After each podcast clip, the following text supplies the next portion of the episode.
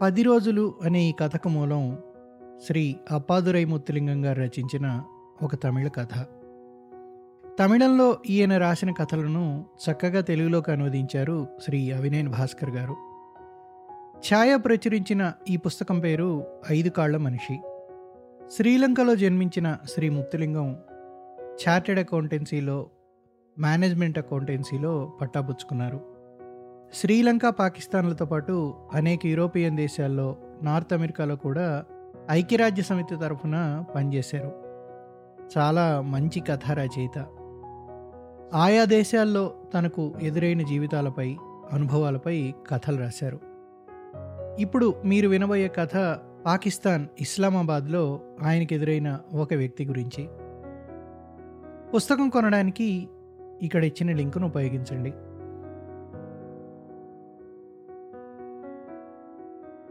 ఇస్లామాబాద్ ఎనిమిది భాగాలుగా నిర్మించబడ్డ నగరం. అక్కడ సెక్టర్ ఎఫ్లో అద్దీళ్ళు దొరకడం అనేది బ్రహ్మప్రళయం అనే చెప్పాలి. ప్రభుత్వోద్యోగులు మిలిటరీ అధికారులు రాజకీయంగా పలుకుబడి ఉన్నవారు మాత్రమే అక్కడ ఇల్లు కట్టుకొని నివసిస్తుంటారు. కాబట్టి అద్దెవాటాలన్నవి తక్కువ. ఉన్న కొన్నిటికి అవి ఖాళీ కాకముందు నుండే టెనెంట్లు ఎదురు చూస్తుంటారు ఏ గొప్ప ప్రభుత్వాధికారికో ముందరే చెప్పుంచి ఓ ఐదారు నెలలు కాచుకునుంటే ఇల్లు దొరకచ్చు. అలాంటి ఒక ప్రయత్నంతోనే నేను అక్కడ ఒక ఇల్లు వెతుక్కొని అద్దెకు దిగాను. ఇంటి చుట్టూ పెద్ద పెద్ద చెట్లు. ఎండగా ఉన్నప్పుడు డాబా మీదకి ఎక్కి చూస్తే మర్గెల్లా కొండలు కనబడతాయి. వీధులు రోడ్లు ఒకదానికొకటి సమకోణంలో ఉంటాయి. ఎత్తైన మేడ మీద నుండి చూస్తే ఊరంతా చతురస్రాల్లా కనబడుతూ ఉంటుంది. మా వీధి మొత్తం నేరేడు చెట్లు ఉండడం వల్ల ఎప్పుడూ చల్లగానే ఉంటుంది. మార్కెట్టు షాపులు లేకపోవడంతో వాహనాల రద్దీ కాలుష్యం దుమ్ము ఉండవు. వీధులు శుభ్రంగా ఉంటాయి. అలా ఉండడం ఒక రకంగా మంచిదే అయినప్పటికీ ఏ వస్తువు కావాలన్నా దూరానున్న బజారుకు వెళ్ళాల్సి ఉంటుంది. ఒక మంచి ఇల్లు దొరికేటప్పుడు ఒకటి ఉంటే మరొకటి ఉండదని తెలిసిందే కదా. సాయంకాలం పూర్తిగా రవ్వగానే ఒక్కొక్క ఇంటికి ఒక్కో చౌకీదారు వచ్చేవాడు. వారి చేతుల్లో ఒక రోళ్ళకర్ర రగ్గు రాత్రి భోజన సంచి టార్చ్ లైటు ఉండేవి. ఒకరికొకరు అభివాదం తెలుపుకుని కుశల ప్రశ్నలు అయ్యాక గుంపుగా నమాజ్ చేసేవాళ్ళు. తర్వాత గుంపులు గుంపులుగా కూర్చుని తెచ్చుకున్న భోజనం సంచులు ముందు పెట్టుకుని తినేవాళ్ళు. నిలబెట్టి ఉంచిన నొలక మంచాలు వాల్చుకుని దమ్ము కొట్టేవాళ్ళు. ఇంటి యజమానులు నిద్రపోయిన ఐదో నిమిషం నిద్రపోయేవాళ్ళు. మరుసటి రోజు తెల్లవారుజామున ఇంటి యజమాని లేవడానికి ఐదు నిమిషాల ముందే నిద్రలేచి ఎవరిళ్ళకు వాళ్ళు వెళ్ళిపోయేవాళ్ళు. మా వీధిలో ఒక బడ్డీ కొట్టు ఉండేది నాకు ఆ వీధిలో దొరికిన మొదటి స్నేహితుడు ఆ కొట్టతనే. పేరు నవాజ్. ఉదయం ఆరు గంటలకు కొట్టు తెరిస్తే రాత్రి ఎనిమిదికి కట్టేసేవాడు. వారంలో ఏడు రోజులు వ్యాపారం జోరుగా సాగేది. ఉదయం నుంచి వాడి దగ్గరకు పేపరు పాలు పాను సిగరెట్టు బ్లేడు ఇలా ఏదో ఒకటి కొనేందుకు ఆ వీధివాసులు వస్తూనే ఉంటారు. నవ్వు ముఖంతో హుషారుగా వస్తువులు అందిస్తూ డబ్బు తీసుకుంటూ ఉంటాడు నవాజ్. పంతొమ్మిది వందల అరవైలో అయూబ్ ఖాన్ ఇస్లామాబాద్ నగరాన్ని నిర్మించి పాకిస్తాన్ రాజధానిగా చేశాడు. అన్ని రకాలుగాను ప్లాన్ చేసి అన్ని సౌకర్యాలతోనూ నిర్మించబడిన నగరం కాబట్టి పచ్చని చెట్లతోనూ చుట్టూ కొండలతోనూ కళకళలాడుతూ ఉంటుంది. నగరం నిర్మించిన తొలి రోజుల్లో నవాజ్ తండ్రి ఆ బడ్డీ కొట్టు పెట్టుకున్నాడు. అతనికి జబ్బు చేయడంతో నవాజ్ ఈ కొట్టు బాధ్యతని తన భుజాలకెత్తుకుని నడుపుతున్నానని నాతో చెప్పాడు ఒకరోజు. ఎన్నేళ్ళయిందని అడిగాను. నా పద్దెనిమిదో ఏట నుండి ఉన్నాను ఇక్కడ. ఇప్పుడు నాకు ముప్పై ఎనిమిది ఇరవై ఏళ్ళు. సంవత్సరంలో మూడు వందల అరవై ఐదు రోజులు పనిచేస్తున్నాను. ఇక్కడ నివసించే అందరూ వాళ్ళ పిల్లలు మనవాళ్ళు అందరూ తెలుసు నాకు అన్నాడు. నవాజ్ స్వగ్రామం లైలాపూర్. అది ఇస్లామాబాద్ నుండి నూట అరవై మైళ్ళ దూరాన ఉంది. ముసలివాళ్ళైన తల్లిదండ్రులను చూడడానికి వెళ్ళేవాడుగాడు నవాజ్. వాళ్ళే వచ్చి చూసి వెళ్ళేవారు. సంవత్సరం అంతా విరామం లేకుండా పనిచేసేవాడు ఎలా వెళ్ళగలడు? అని నన్నే అడిగేవాడు. నవాజ్ నువ్వు ఎందుకు పెళ్ళి చేసుకోలేదు? ఒకరోజు అడిగాను. పేదవాళ్ళు ఉన్నపళంగా పెళ్ళి చేసుకోలేరు. అమ్మాయికి కన్యాశుల్కం ఇవ్వడానికి డబ్బులు కూడబెట్టాలి అన్నాడు. అలా చెప్తున్నప్పుడు వాడి కళ్ళు కొట్టుపలకలు ఖండించి ఉన్న ఎందరో హిందీ సినిమా నటీమణుల పోస్టర్ల మీద ఒక్క క్షణం వాలి తిరిగొచ్చాయి. డింపుల్ కపాడియా నీతూ సింగ్ పర్వీన్ బాబీ పూజా భట్ శ్రీదేవి నీలం అని అప్పట్లో పాకిస్తాన్లో కూడా ప్రసిద్ధులైన నటీమణులందరూ అక్కడ వరుసగా వాడి కోసం వేచి ఉన్నారు. నిన్ను మీ అమ్మా నాన్నలు బడికి పంపించలేదా? అడిగాను. ఏదో పంపించారు. ఉర్దూ కొంచెం రాయడానికి చదవడానికి వచ్చు. లెక్కల్లో కూడిక తీసివేత మాత్రం వచ్చు. గుణించడం రాదు. మా తల్లిదండ్రులకి ఆర్థిక సమత లేదు. చిన్నపిల్లాడిగా ఉన్నప్పుడు మా ఇంట్లో కోడి మాంసం తినాలంటే నాకైనా జబ్బు చేయాలి లేదా కోడికైనా జబ్బు రావాలి. నేరేడు పళ్ళ అదంలో ఆ వీధంతా నేరేడు పళ్ళు నేలరాలేవి అయితే వాటిని నేర్కోవడానికి పిల్లలు ఉండరు అక్కడ. అక్కడ నివసించే పిల్లలందరూ నాగరికులు. వీధిలో పడిన వాటిని ఏరుకునే స్వతంత్రం లేదు వాళ్ళకి. కొట్టు బయట నిల్చుని సరుకులమ్మాయి నవాజ్ నెత్తిన రోజుకు వంద పళ్ళైనా రాలేవి. దాంతో వాడి తెల్లటి సల్వార్ కమీజ్ ఊదా రంగులోకి మారిపోయేవి. అలాంటప్పుడు ఎండకి ఎర్రగా మెరిసే దేహంతో వెనక్కి దువ్విన పొడవాటి జుట్టుతో పంజాబీ నటుడిలా అందంగానే కనిపించేవాడు. అలాంటి ఒక నేరేడుపళ్ళ సీజన్లో నేను ఆఫీస్ నుండి వెనక్కి వచ్చేసరికి నా ఇల్లు కనిపించలేదు. వీధి పేరు చూస్తే నేనుంటున్న వీధే. అయితే వీధినంతా ఆక్రమించి పందిరి వేసేశారు.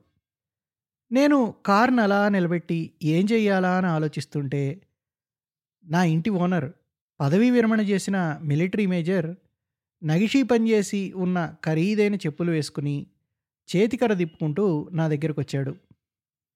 నాకు వణుకు మొదలైంది. వచ్చిన కొత్తల్లో కొన్నిసార్లు మేజర్తో మాట్లాడాను.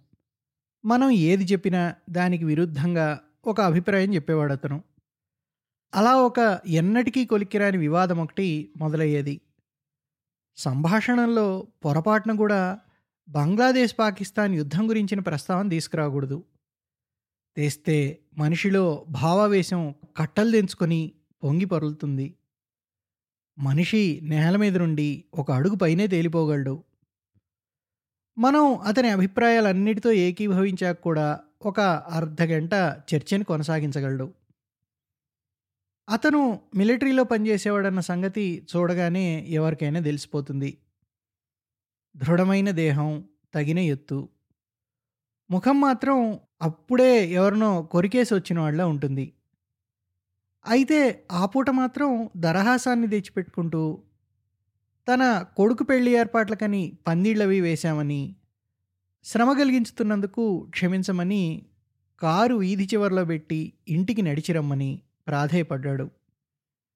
నా ఒక్కడి కారే కాదు ఆ వీధిలో అందరి కార్లు వీధి చివరు ఉన్నాయి కార్లను చూసుకోవడానికని ప్రత్యేకించి ఒక మనిషిని కూడా ఏర్పాటు చేసి ఉంచాడు మరుసటి రోజు పొద్దున నాకు మరో ఆశ్చర్యం ఎదురైంది. బడ్డీ కొట్టు కనిపించలేదు. అది ఉన్న చోటు ఖాళీగా ఉంది. నవాజ్ ఎక్కడ అంటే జవాబు ఇవ్వడానికి నసుగుతున్నారు. ఆ వీధివాసులకు ఆ రోజు పేపరు పాలు పాను సిగరెట్టు ఏవీ దొరకలేదు. దూరానున్న బజార్కి వెళ్ళాల్సి వచ్చింది పందిరి వేయడానికి అడ్డంగా ఉందంటూ బడ్డీని తీసేయమని చెప్పారట. నవాజ్ రెండు రోజుల వ్యవధి అడిగట. వాళ్ళు ఇవ్వకపోగా బడ్డీ కొట్టిన పగలగొట్టి అతన్ని తరివేశారట. పాకిస్తాన్లో మామూలుగా మాట్లాడేటప్పుడు ఉర్దూలో మాట్లాడుకుంటారు. ఎవరినైనా తిట్టాలనుకుంటే మాత్రం పంజాబీ అందుకుంటారు. ఎందుకంటే పంజాబీ తిట్టడానికే సృష్టించబడిన భాష అనేది వాళ్ళ అభిప్రాయం. ఆ రోజు మేజర్ పంజాబీలో తిట్టాడు అన్న విషయం ముఖ్యాంశంగా మాట్లాడుకున్నారు జనం. పెళ్ళి ఇంట ఏర్పాట్లు బహుఘనంగా బ్రహ్మాండంగా జరుగుతున్నాయి. రకరకాల షామియానాలు జరీతెర అలంకారాలు రంగురంగుల లైట్లు కళ్ళకు కొడుతున్నాయి. లాహోర్ నుండి తెప్పించిన ఎరుపు తెలుపు పచ్చరంగు గులాబీలు కుప్పలు కుప్పలుగా పోస్తున్నాయి.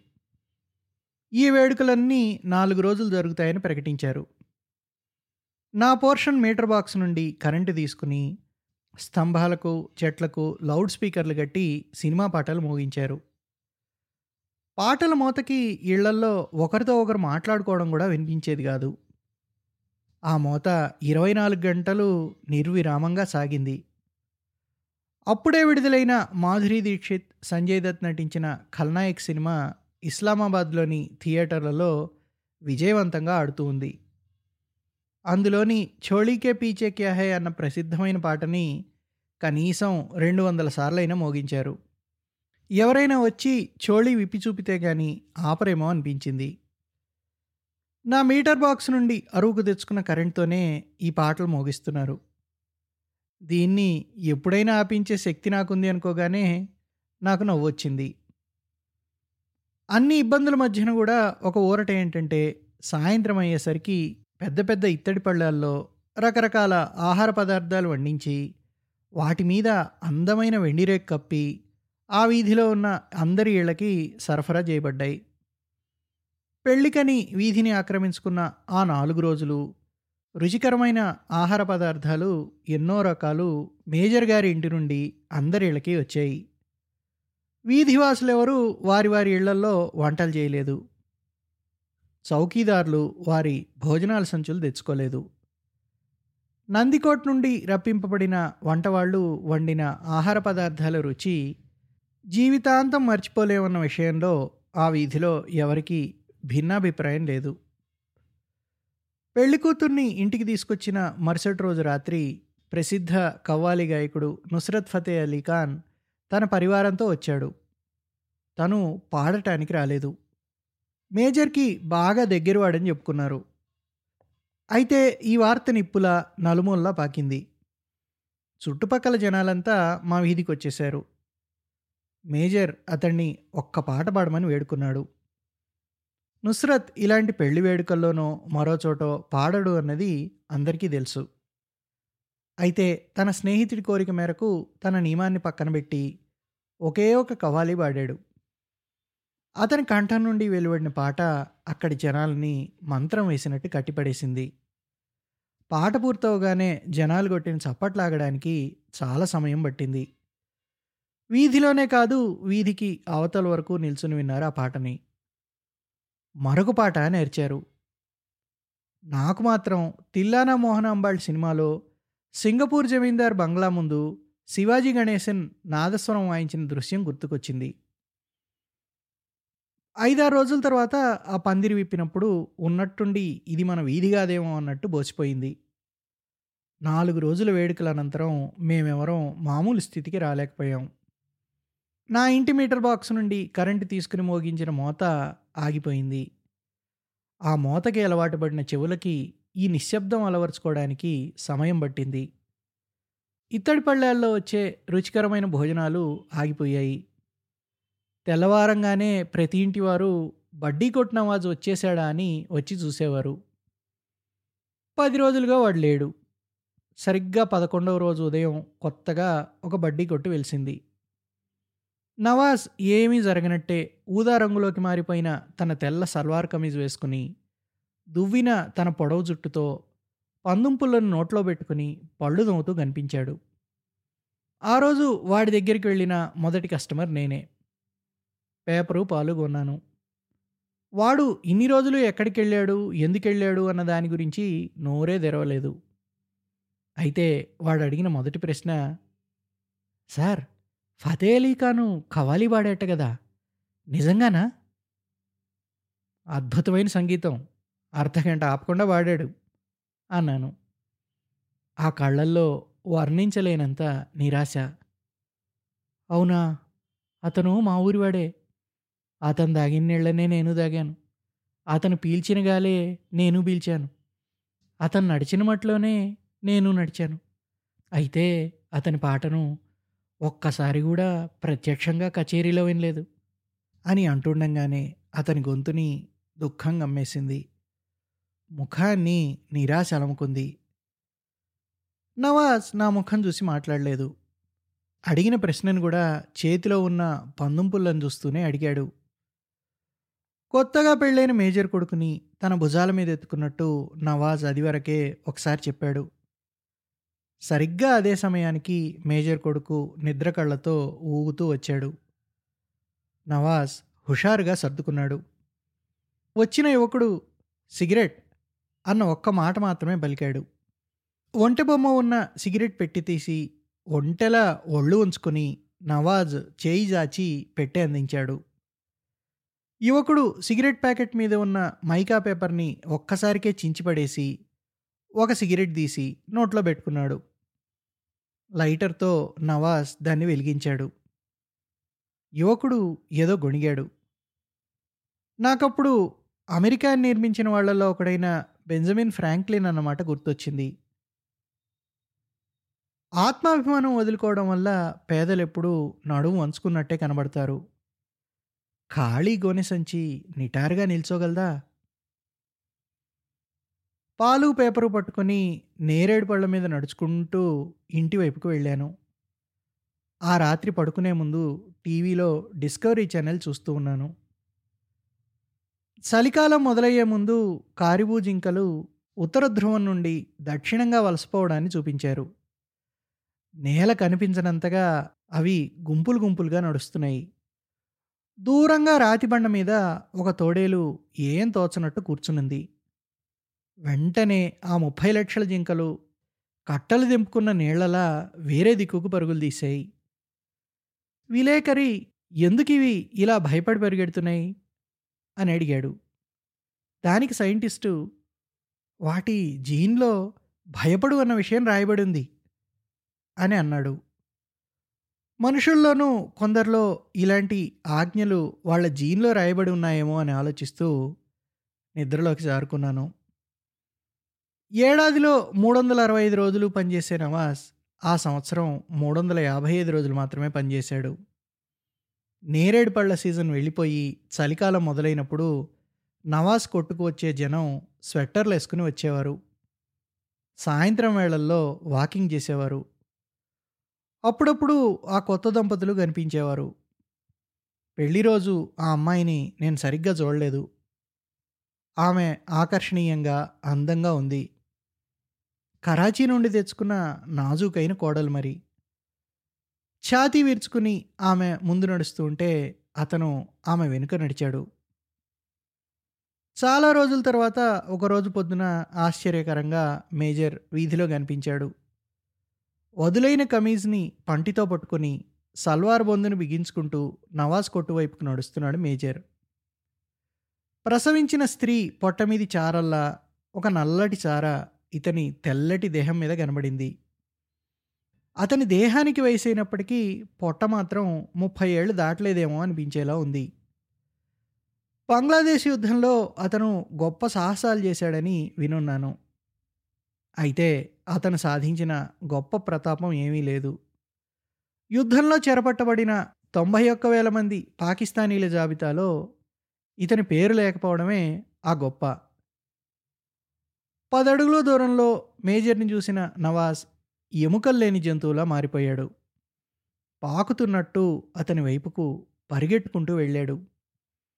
బట్టలు గుట్టేవాడు సూది నోట్లో పెట్టుకుని మాట్లాడినట్టు మేజర్ ఏదో చెప్పగా నవాజ్ పొట్టని చేత్తో పట్టుకొని ఇంకాస్త వంగి గట్టిగా నవ్వాడు.